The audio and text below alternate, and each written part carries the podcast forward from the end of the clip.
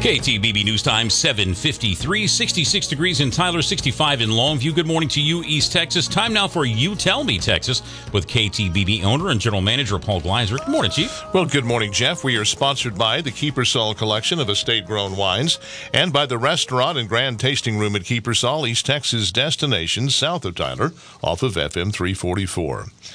As May progresses, you're going to hear a lot about the debt ceiling, the amount of money the United States Treasury may legally borrow. It's like the credit limit on your MasterCard, only with something like 12 more zeros. As we speak, the U.S. debt limit is fixed at $31.4 trillion by virtue of a bill that President Biden signed into law on December 16, 2021. That law raised the debt limit by $2.5 trillion.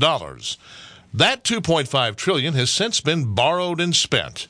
And Treasury Secretary Janet Yellen now warns that by June 1st, Treasury will again hit the debt limit and will be unable to legally borrow any more money.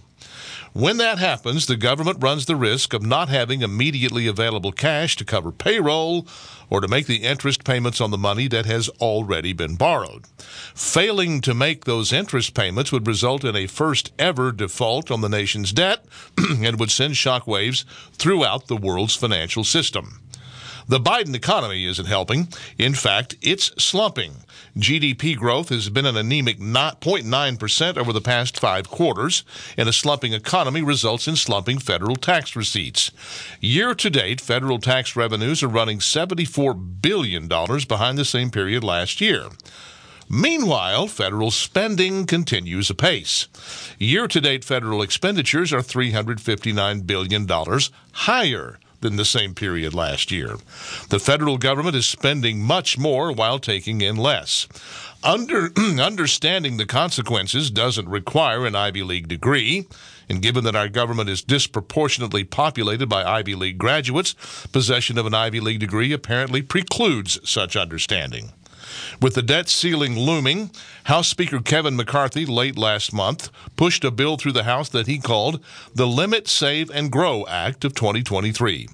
The bill would authorize a $1.5 trillion increase in the debt ceiling, but the bill also rolls federal spending back to the levels of two years ago. It claws back unspent COVID 19 money.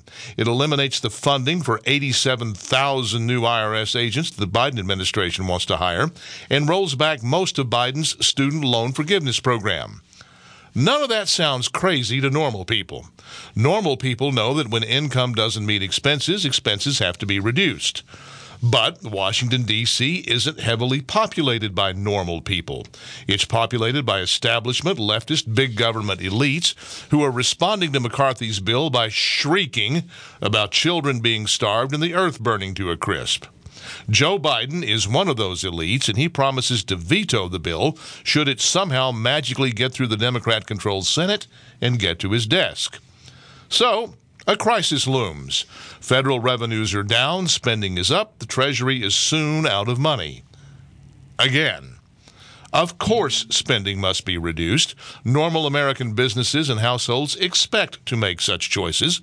But our president and most members of Congress have no such expectations, as they haven't for decades.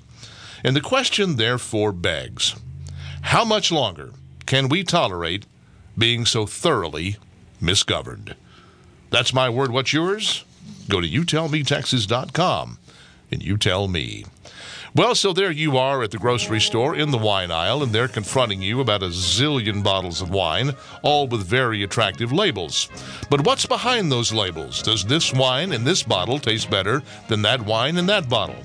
Hard to know unless you already know. And that's why having an estate vineyard and winery right here at home is so nice. At the Grand Tasting Room at Kiepersol, you can actually find out what's in the bottle behind the label, as in try before you buy. And because you know me, you're an insider which means the small fee that everyone else pays for a tasting sample goes on my tab instead of yours. Just tell them you're a friend of mine and that Paul Gleiser sent you. Yes, the wine aisle is great if you know exactly which wine you're looking for, but if you need some help, you need to visit the Grand Tasting Room at Keeper's Kiepersol. And to do that, go south on Broadway to FM 344, left under the bridge for a mile and a half to the Kiepersol entrance gate on your left, and then follow the signs. Learn more at kiepersol.com.